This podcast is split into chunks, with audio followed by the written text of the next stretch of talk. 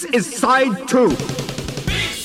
The B-side spot with Manfred Tomasa of Disdain.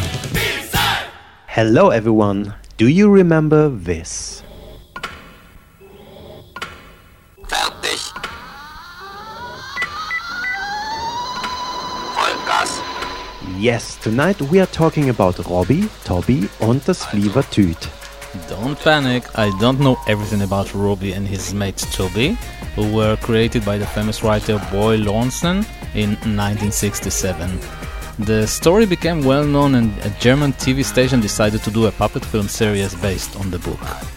In 1972, the series appeared on TV for the first time, including music composed by Ingfried Hoffmann. The title track has been re-recorded many times. You may remember the version Welle Erdball did in the late 90s.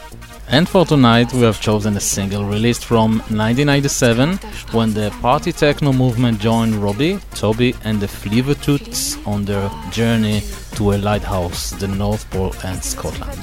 The exclusive B-side we are playing is an instrumental version produced by Ramon Zenker. Here it is. Thanks for listening and see you somewhere in time. Thank you, Manfred. Bye bye.